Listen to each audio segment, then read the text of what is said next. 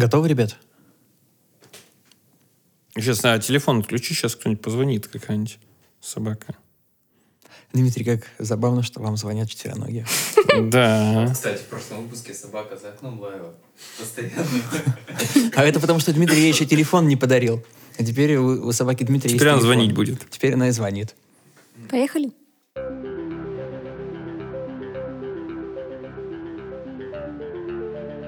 Привет, это подкаст «Код человека». Здесь мы отвечаем на вопросы, кто мы такие и почему. Второй сезон. Тема вирусы, вирусный сезон. И в студии у нас кандидат биологических наук, ученый-генетик Дмитрий Михайлович Кривошеев. Приветики. Здравствуйте. Продюсер, день вдохновитель нашего подкаста Марта Никоян. Здравствуйте. Всем привет. И меня по-прежнему зовут Илья Ракитин. У нас выпуск номер три. И здесь мы говорим про э, две такие очень важные вещи, в которых э, есть кое-что общее. Например, есть удвоенные согласные. Мы говорим про вирус гриппа и иммунитет. Нависло, да, у нас сейчас? Да, вопросы сразу же. Но Да. мне кажется, вообще разговоры, как не заболеть и как поддерживать свой иммунитет, очень актуальны в это время года. И очень хочется узнать нам, что нам делать, и а что не надо делать. Дмитрий Михайлович, расскажете, что делать, что не делать? Да, ну, видимо, сначала нужно вспомнить про то, что такое грипп, да, и, и, и, и- и в чем особенности данного заболевания. Да, да. Итак, что такое вирус гриппа? Ну, смотрите, вообще нужно начать с того, что такое болезнь грипп. Она была описана, вероятно, очень давно, и даже существует э, мнение, что э, была известна во времена Гиппократа. Точно совершенно были эпидемии гриппа в новое время, там, в 16-17 веке.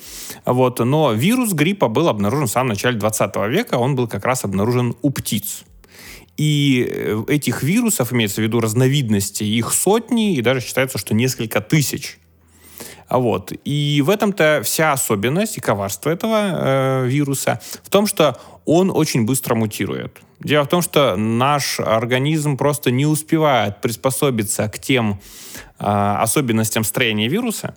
Да? Я напоминаю, что у вирусов имеются такие специальные э, снаружи фрагменты, да, на которые и реагирует наша иммунная система. И поскольку эти фрагменты очень быстро видоизменяются, то практически каждый год к нам приходит какой-то э, новый вариант этого самого вируса, и нашей иммунной системе приходится встречаться с новым, да, незнакомым, незнакомым заболеванием. Вирус гриппа, по сути, такой непоседа. Это, знаете, как будто бы у тебя жена, которая постоянно хочет э, что-то обновить в квартире. А давай сделаем перестановку, а давай купим новый столик. И вот вроде бы помещение одно и то же, а все видоизменилось. Вот такой у нас грипп. Да, и наш организм, как э, персонаж э, значит, новогоднего фильма известного, да, он приходит в квартиру, а, а узнать ничего не может. И каждый раз, да, иммунной системе приходится придумать что-то новое. А с чем связано то, что он все время меняется? А это связано с тем, что это РНКовый вирус, да, в его составе находится РНК, а вирусы, в которых есть РНК, они мутируют чаще. Это такая приспособленность к жизни у них.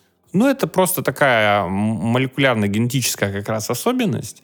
А, ну, вот э, ДНК, она более стабильная в этом плане. Друг мой, вы сказали, что вирус гриппа был обнаружен у птиц.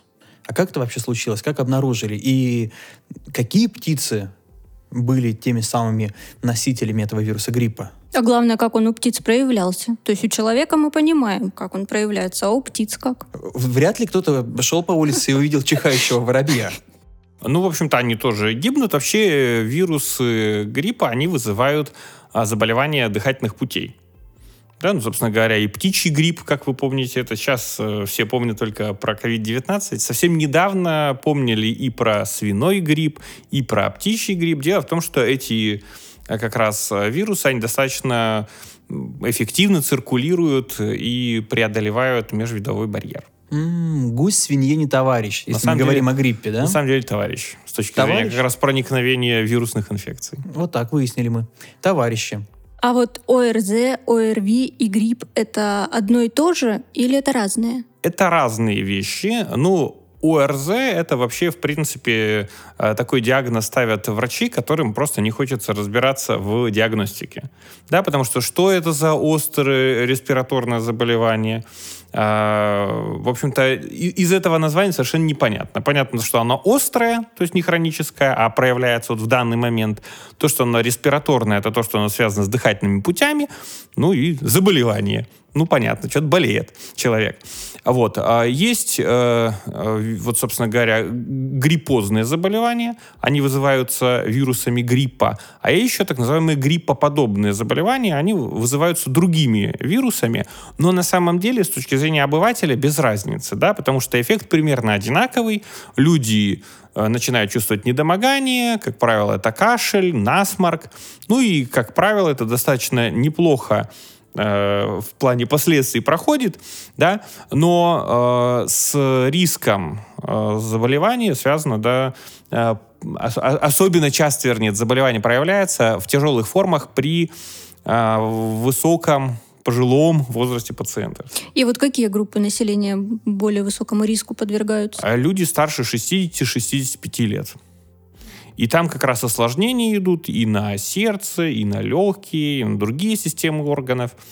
И, в общем, там достаточно высок риск э, летальности, но он измеряется там э, десятыми долями процента, но, тем не менее, значит, э, от гриппа люди действительно умирают, особенно в пожилом возрасте. Резонный вопрос. Болеют ли гриппом летом? Мы все привыкли, что по осени мы начинаем болеть гриппом. А летом? Вообще, обезопашены? ну, не то чтобы совсем обезопашено, но действительно, если такое слово обезопашено. Тоже об этом Да, обезопашен. Обезопашен.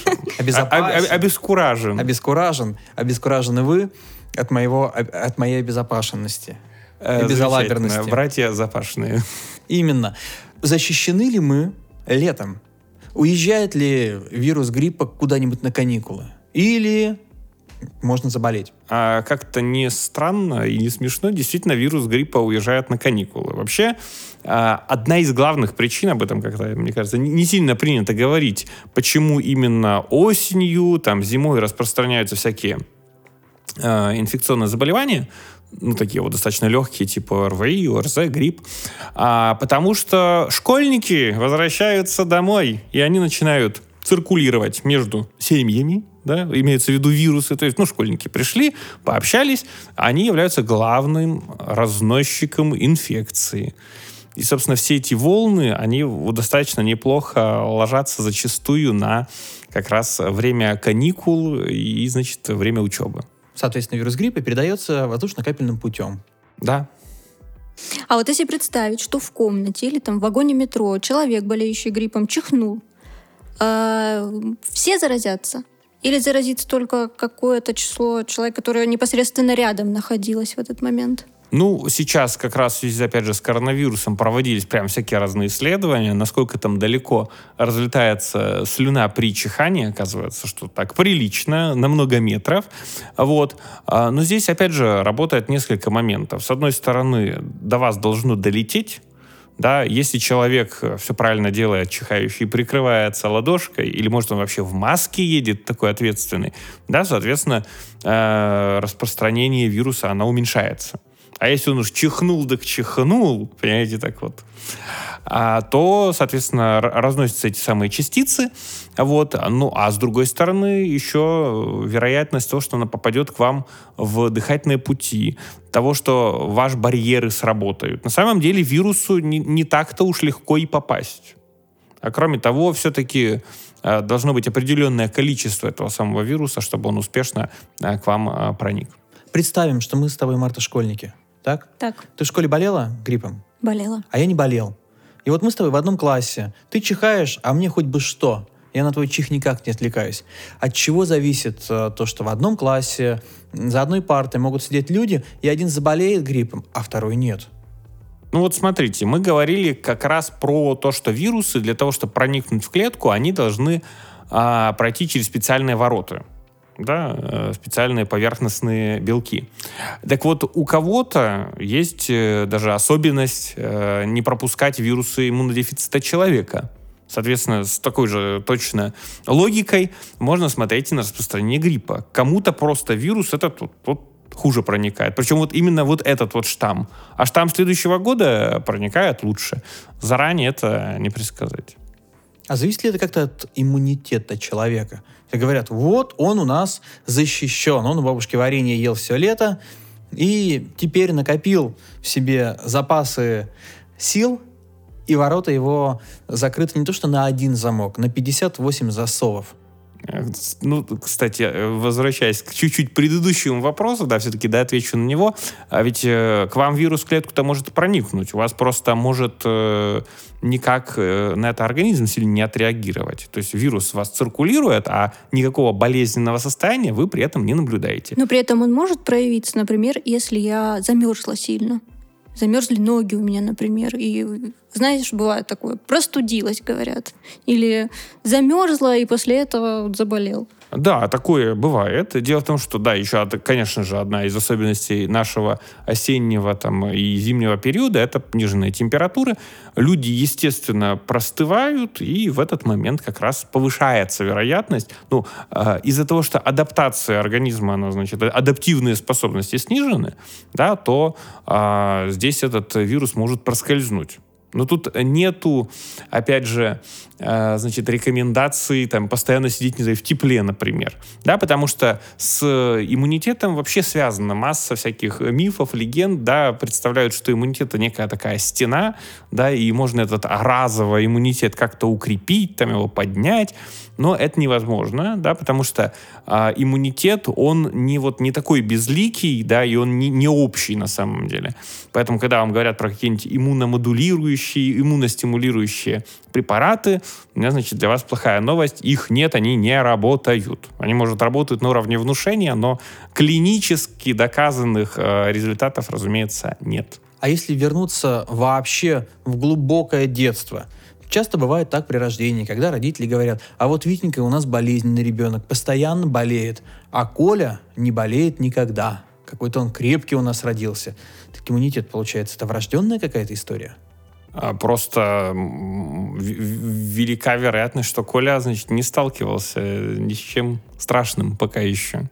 А, а Витеньке везло меньше.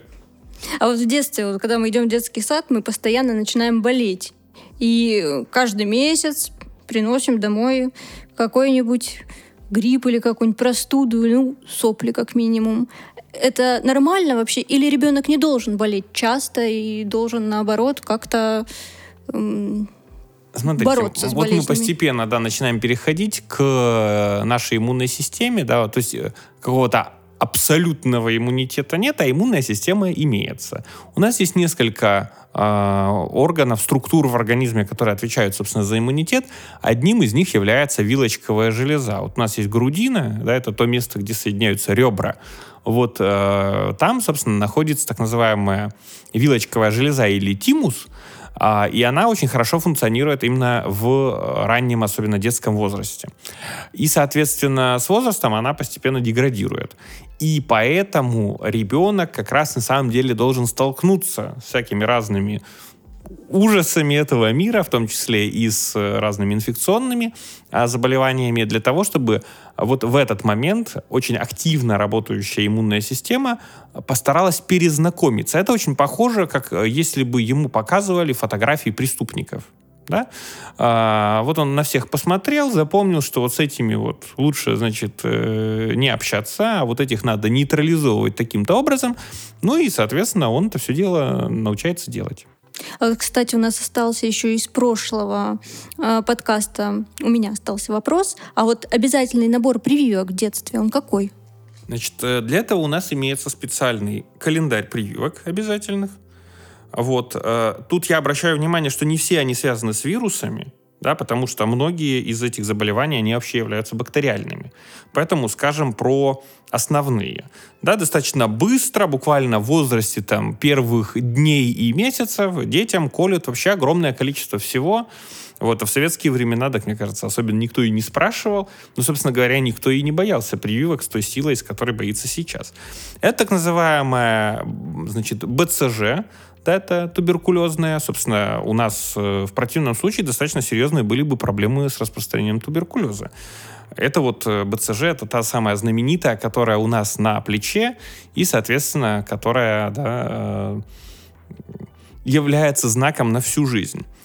А, дальше, это гепатит Б, это значит, вакцина против э, пневмококковой инфекции, против гемофильной инфекции, против коклюша, дифтерии и столбняка, так называемая КДС. Вот, это дифтерия и столбняк, АДС. Дальше это от полиомиелита. Полиомиелитная вакцина, она вообще э, делается а, то, что называется перорально, да, то есть ее закапывают либо в виде капелек, либо на печенье. Значит, капает врач и дает это печенье ребенку.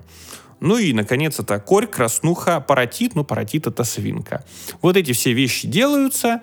а, Они особенно важны именно в раннем детском возрасте, ну и вообще в детском возрасте, потому что уже с момента наступления полового созревания переболевание этими заболеваниями, оно достаточно тяжелое, да, и может отразиться на ряде систем органов, в том числе и на половой системе. Это некая база, некий фундамент, и это тоже помогает развить нашу вилочковую железу.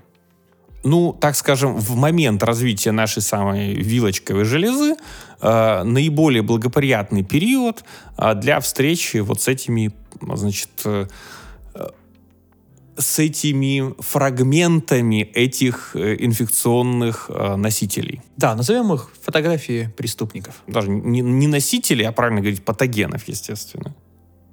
Да, назовем это фотографиями преступников. А дальше, соответственно, мы переходим к тому моменту, как вы говорили о том, о развитии вилочковой железы. Как вы понимаете, я выучил словосочетание, которым буду оперировать на протяжении всего сегодняшнего выпуска. Чем чаще с различными вирусами, простудными заболеваниями встречается ребенок, тем лучше. Ну, не надо его в прорубь-то, конечно, Само кидать. собой. А само вот, собой. и, и кашлять на него специально, но, в принципе, если ребенок будет расти э, в абсолютно каких-то стерильных условиях, это, естественно, для него э, будет плохо. Вы знаете, всегда, всегда меня поражало то, что когда я видел людей рабочей профессии, вот скажем, э, есть, есть ребята, которые занимаются починкой канализации. И вот сидят они на перекуре, на обеде. На асфальте. На асфальте. Руки грязные. И едят бутерброды, которые с любовью приготовили им их жены. Грязными руками. Я попробовал как-то раз так сделать. И мне желудок сказал, ай-яй-яй, так нельзя. А этим хоть бы что. Это, это, это тот самый показатель того, что они прямо внедрились в эту систему и вообще ничто их не берет. Канализации. Да нет, я, я говорю как- как- конкретно про различные, различные а, условия среды, которые от них как от зубов отскакивают. Слушайте, ну это сложный вопрос, потому что мы еще не знаем, до скольки лет они доживут. Э, Да, кстати, я дожил до 30, и что-то этих э, ребят я больше во дворе не вижу. А вот все-таки, как себя обезопасить в сезон простуд? Вот сейчас вот мы с вами находимся, я правильно понимаю, что в разгаре этого сезона, ноябрь. Правильно? М, разгар сезона. Ну да, разгар сезона простуд. Ну, у И- нас тут все наложилось. все- ну все, наложилось. все да. варианты. Но, кстати, у нас, смотрите, э, иммунитет, э, если о нем говорить, тут все-таки надо де- детальнее поговорить о нем. У нас же есть э, как бы несколько вариантов защиты от вирусов. У нас есть так называемые белки-интерфероны. И сейчас будет э, некоторые важные, значит, новости. Дело в том, что интерферон это прям наши собственные белки, которые вырабатываются нашим организмом. Почему называются интерфероны? От слова интерференция.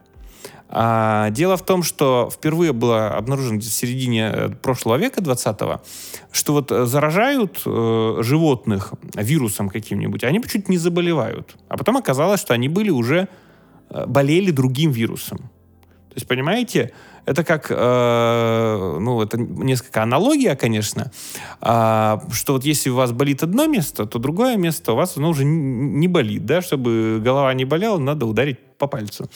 Вот. А близкая история здесь, э, она аналогичная, как бы, э, по логике своей. Если вы болеете каким-то одним вирусным заболеванием, то ваш организм начинает бороться с ним, в частности, выделением вот этих самых интерферонов, и э, таким образом снижается вероятность заболеть каким-то другим вирусным заболеванием. А, то есть ты уже в боевой стойке. Да, организм, он все-таки уже в боевой стойке.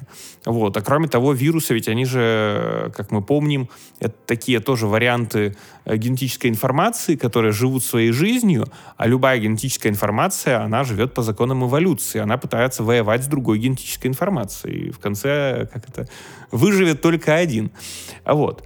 А поэтому, на самом деле, вирусы, они как бы тоже э, на нашем... э, органи... Наш организм для них выступает в качестве такого плацдарма для военных действий. И иммунитет. У кого-то может быть мощный иммунитет, а у кого-то нет. Ты настаиваешь, Я да? настаиваю, да. Потому что кто-то часто болеет, а кто-то не часто болеет. Я все равно хочу дожать. Ну вот, например, я всегда думал, что у меня довольно-таки мощный иммунитет, потому что я болею вообще редко, да вообще никогда не болею. Я уже много лет не болел. А есть у меня друзья, которые болеют, они простужаются регулярно. Хотя я по лужам ползаю с сырыми ногами, а они нет.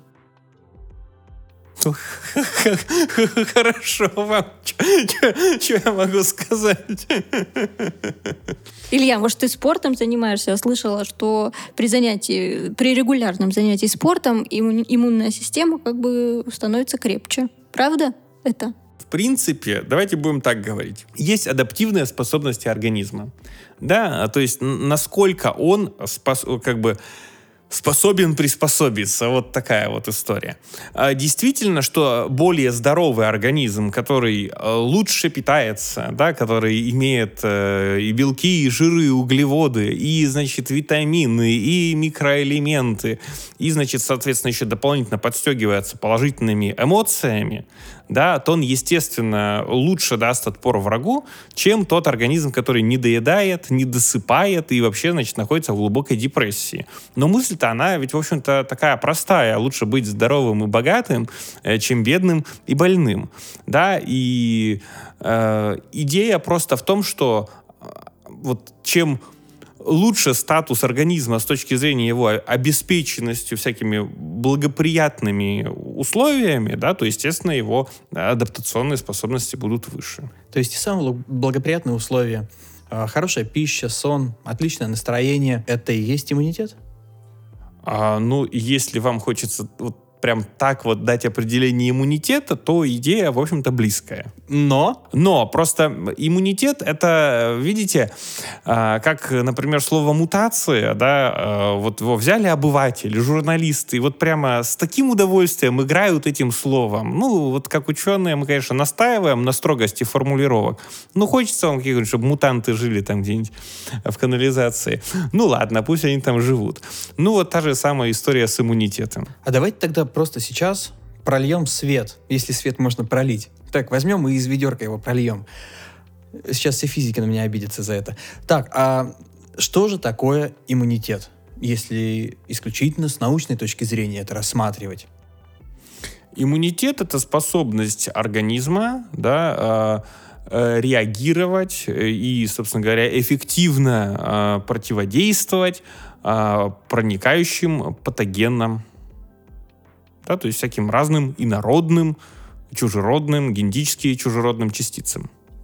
Но у каждого человека он разный. Ну, у каждого человека он разный. И это зависит, скорее всего, от генов. Это отчасти зависит действительно от генов. И известно, что нам достались некоторые гены а, значит, э, неандертальцев, которые помогли а, выживать вот в наших условиях э, значит, Европы. Да, мы помним, что наши далекие предки, они, ну, как далекие, наши недалекие предки, они как-то решили и выйти из Африки. Вот, и, соответственно, когда они осваивали Европу, им понадобились, естественно, новые варианты да, генов, которые позволили им приспособиться к а, новым инфекциям. Ну и, соответственно, от неандертальцев они их и получили. Но И вот, кстати, хороший у меня пример тут родился вот про иммунитет. Вот смотрите, вот жили, например, индейцы, да, э, коренные, коренное население Америки. И были они вообще ребята замечательные. И они были там все, мы, э, все выносливые, сильные, ловкие. Вот. э, И прям даже хорошим здоровьем обладали. А потом приплыли к ним европейцы. И как оспу принесли, и как выкосило там просто огромное количество населения этой самой оспой. Потому что они никогда с этой самой оспой связаны исторически не были. Вот у них был хороший иммунитет или плохой? Понимаете, про- против лома нет приема. Вот э, это вот история как раз про, про иммунитет. Ну, то есть, если вы, э, значит, э, в принципе, находитесь в хорошем настроении, хоро- хорошей физической форме, то вы, конечно, от этого лома там пару раз отскочить-то можете. Но если он вам прилетит, да, то, значит, здравствуйте, предки. А вот все-таки, если вернуться к гриппу, допустим, веду я здоровый образ жизни, не расстраиваюсь, не стрессую и все делаю правильно, но все-таки заболела. Как лечиться? Есть ли какое-то лекарство от гриппа? Значит, вот эти вот противовирусные препараты, стоит ли их принимать просто по себе? Я замечаю, я такое делаю. Вот чувствую, как какие-то симптомы первые появились. Купила таблеточку, выпила, и вроде как отпускает. Это самовнушение или же все-таки... Ну, во-первых, а, есть такая штука, как доказательная медицина. А, Она, кстати, при всей ее очевидности появилась не так и давно, да, то есть ее основатель Арчибальд Кокран, э, который был шотландцем, э, жил в 20 веке, он в 1988 году умер, а вот, и, собственно говоря, есть его последователь, специальное общество, это некоммерческая организация, которая ведет специальную кокрановскую вот эту библиотеку, да, где э, собираются данные об эффективности разных препаратов. Тут, конечно, можно обсуждать, насколько они подкупные или не подкупные, ну, давайте будем исходить из того, что мы им верим. Так вот, э, раньше медицина работала по другим принципам. Э, Люди, ну вот, было принято что-нибудь там использовать. Ну, вот они и так вот и используют там с какого-нибудь, не знаю, 15 века. А сейчас э, медицина воспользовалась инструментарием науки и таким подходом, как эксперимент. Да, то есть э, нужно взять специальную группу людей, абсолютно случайно набрать группу контрольную, да, которую мы будем никак не лечить или давать им, например, какие-нибудь пустышки, то есть плацебо. А специальную группу, да, на которых мы будем проводить эксперимент, это опытная группа. Мы не должны им говорить, кто к какой группе относится, но если мы используем плацебо. И, соответственно, только после этих вот экспериментов мы можем судить о том, что да, действительно это работает. Так вот, практически для всех противовирусных препаратов, которые у нас рекламируются, такие исследования проведены не были. Они называются противовирусными только по той причине, что э, их производители считают, что они могут оказывать какое-то противовирусное действие. То есть Потому что помогают они или нет, никому неизвестно. Совершенно никому не известно, это не доказано. А более того, там ряд препаратов, обратите внимание, если там написано, что это гомеопатическое средство, можете его сразу выкидывать. Это сахар, э, значит, э, и, соответственно, никакого лечебного эффекта он в принципе оказать на вас не может. Мы уже говорили про интерфероны, так вот есть некоторые препараты, которые как бы должны активировать наши собственные интерфероны. Соответственно, если вы видите в названии какой-нибудь там ферон, мы не будем здесь приводить сейчас э, конкретное название, да, коммерческие, но вы все их понимаете. Так вот, это все чаще всего гомеопатия, которая вообще никак не работает, и главное, работать никак не может. Это доказано. Это доказано. Доказано то, что гомеопатия не работает. А мне теперь стало за Марту страшно. Знаете почему? Потому что мне помогает. Нет, нет, потому что э, вы просто так деньги на ветер выкидываете. Чем Марте лечиться? Сидит больной человек у вас гриппом. Чем лечиться? Ну, Не то, чтобы прямо сейчас, но Чем лечиться? образно. Смотрите, если мы уже заболели каким-то вирусным заболеванием, есть на самом деле есть препараты, которые помогают от вирусов. Есть, например, от герпеса достаточно эффективно работающий препарат ацикловир. Есть ряд препаратов, которые работают против вируса иммунодефицита человека. Вот. А, Они, кстати, достаточно эффективны именно потому, что вирус иммунодефицита человека очень специфический вирус. Там есть особый фермент, так называемая обратная транскриптаза. И вот его можно блокировать, и, соответственно, там все хорошо работает. Про большую часть других вирусов можно говорить, что против них никакого лекарства в принципе нет. Да, потому что это не клеточная форма жизни, да, на них не действуют антибиотики, вот, потому что не- невозможно подавить деление клетки, да, потому что это не клетка, и, соответственно, невозможно снять клеточную оболочку, потому что там нет клеточной оболочки. Вот. И в этом случае мы можем либо действовать превентивно, да, то есть заранее, то есть профилактически, то есть делать прививки, либо мы можем каким-то образом купировать некоторые эффекты от самого этого вируса. Ну вот если он, например, бьет по легким, то, понятное дело, потом при, приходится в крайнем случае, да, а, значит, э, аппарат ИВЛ использовать. Или, например, легкие уже настолько ослаблены воздействием этого вируса, что туда проникают там бактерии, да, и там уже начинается серьезное воспаление, и тогда уже приходится использовать антибиотики, да, но антибиотики, они используются уже против бактерий, а не против вируса. Вот. Ну и тут надо понимать, что очень часто, ну как часто, ну периодически, да, а, случаются ситуации, когда наш организм начинает, кстати, вот иммунная система, которую так вот Илья очень любит, начинает так реагировать на а, этого возбудителя, а, что делает только хуже. Да, это как вот, э, если бы был бы музей, в нем большое количество всяких разных статуй красивых стоит и так далее, и туда запускают, а и там есть специальная, значит, система, э, безопасности, да, там пулеметы, автоматы. И туда забегает обезьянка маленькая, как вирус, она, собственно говоря, вирус. Да, и все эти автоматы и пулеметы начинают палить разрушают все вокруг, а обезьянка может остаться, значит, в целости и сохранности. Вот примерно так же работает так называемый цитокиновый шторм. Это когда наша иммунная система чрезмерно реагирует, начинает уничтожать собственные клетки, да, и, соответственно, не так страшен вирус, как ответ иммунной системы на него. Ну, то есть, если заболел, температура подскочила, пей жаропонижающее.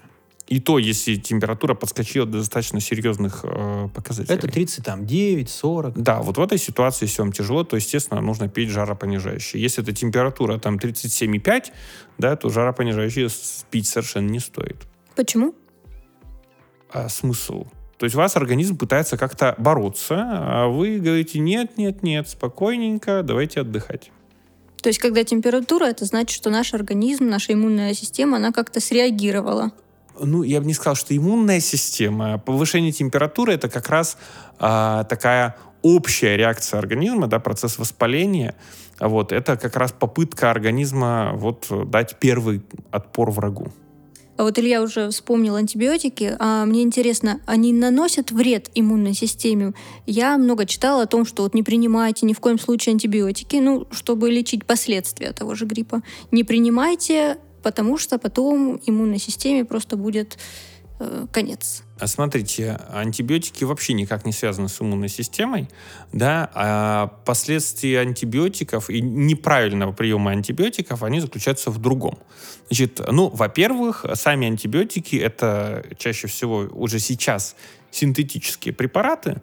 А вот. Естественно, что, как и любые вещества, значит, с которыми наш организм не то чтобы часто встречается, да, они являются токсичными, они действуют плохо на наши почки, да, и поэтому, значит, конечно же, их э, чем меньше мы употребляем, тем лучше. Да, и особенно не надо употреблять антибиотики в сочетании с алкоголем. Потому что как двойной удар и по почкам, и по печени и так далее. Вот. Но, тем не менее, антибиотики это очень эффективная значит, э, вещь, если их правильно, опять же, использовать. Если вы начинаете пить антибиотики без рецепта, да, то вы чаще всего используете антибиотики широкого спектра действия, да, которые действуют ну, практически там на значительное количество бактерий. И если вы их еще неправильно принимаете, а как у нас принимают антибиотики? У нас же вначале глотают препарат, потом читают инструкцию. Вот. А, чаще всего люди, которые купили не по рецепту, они и пьют тоже по своему усмотрению, они через какое-то время, ну вот просто потому что болезнь заканчивается, перестают пить, а что пить гадость? И, и действительно. И у нас снижается концентрация этого самого антибиотика. А при сниженной концентрации, да, а, какой-нибудь бактерии значительно проще приспособиться к этой низкой концентрации.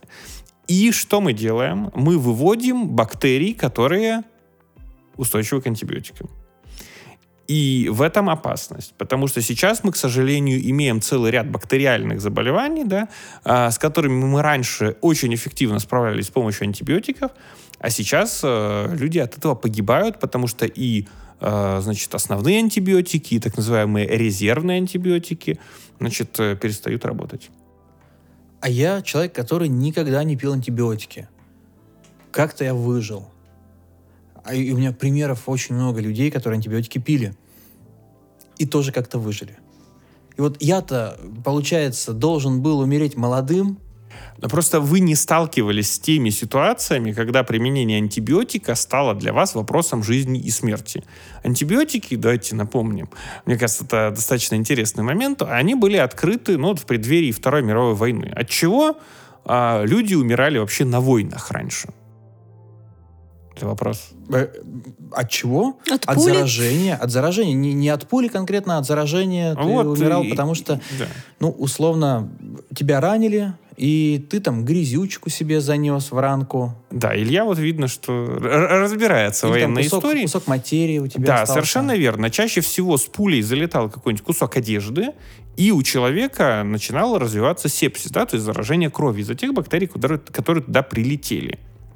Кстати, Пушкин, да, ведь он же От этого и умер. от этого и умер. Если бы он жил в пору антибиотиков, то этого бы ничего бы не случилось. Он бы еще бы написал бы там, что бы то бедные школьники, что бы там только еще э, Пушкин не написал. Вот. А, я люблю Пушкина, да. Я- Зря, я тоже- зря я, тоже так Пушкина. сказал. Или, скажем, если бы Пушкин, например, стрелялся без одежды. Да, кстати, был случай, очень забавно, что э, в Европе был случай в 19 веке, когда стреляться вышел абсолютно голый человек. Он сказал, говорит, вот стреляйте, потому что я, э, значит, боюсь заражения крови. Дуэли не боюсь, а вот заражения крови боюсь. На что его оппонент сказал, что нет, давайте, значит, я в таком сраме участвовать не буду. И, в общем, все остались живы. Так Вот помогло, значит, получается? да, помогло. А Вот. Так вот, в течение там, всех этих войн 18-19 века, ну, мы помним из фильмов, из э, книжек, там ведь основной способ лечения был какой?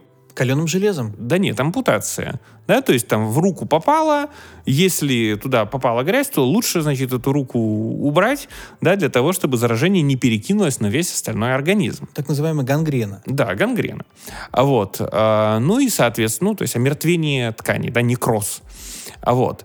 А, и, например, немцы, да, во Вторую мировую войну, у них э, такой же уровень смертности был, как и в Первую, потому что у них никаких антибиотиков не было. А вот благодаря открытию Александра Флеминга он открыл пенициллин, да, это первый антибиотик, он э, происходит от э, грибка пеницилла, да, то есть вот если вы оставите какой-нибудь лимон, апельсин, то вы обнаружите через какое-то время там такую плесень. Это вот грибок пеницилл, плесневый грибок. Он, оказывается, выделяет специальные вещества для борьбы с бактериями. Ну и вот Флеминг это подсмотрел и решил это использовать в качестве препарата. И, значит, соответственно, к Второй мировой войне у союзников, то есть у американцев, у англичан, и, кстати, поставлялся антибиотик э, и в Советский Союз, да, у союзников был как раз антибиотик, и поэтому смертность от заражения крови очень серьезно снизилась. Так что большое спасибо грибку и, соответственно, антибиотикам. То есть антибиотики это очень здорово, это очень классно, э, но только если их употреблять в правильном количестве, в правильной дозировке и э, пить правильно весь этот э, курс. Ну, а возвращаясь к моему вопросу, мне просто везло, я не сталкивался с какими-то серьезными. Да, а вот если бы Данте спальнул бы вам куда-нибудь бы вот, Нет, ну, на понятно. дуэли, то тут бы, значит, без антибиотиков вас бы было бы не спасти. Подошли мы сейчас, увлекательная беседа, даже прерываться не хочется, поэтому прерываться сильно не будем. А, И в следующем выпуске мы тут же поговорим о каким вообще провиантом можно снабжать свою армию, свой организм, чтобы мы не болели, чтобы мы были всегда на коне. Спасибо большое, Дмитрий Михайлович. Увлекательная беседа у нас сегодня была. Марта, спасибо большое вам. Что вынесли из сегодняшнего разговора? Что противовирусные препараты я больше покупать не буду. Вот. А, а мы говорим вам спасибо большое, что слушаете нас. А, Не забывайте, конечно, ставить а, ваши оценки, писать комментарии, ну и рассказывать о подкасте вашим друзьям. И до новых встреч. Всем пока. Пока-пока. Пока-пока.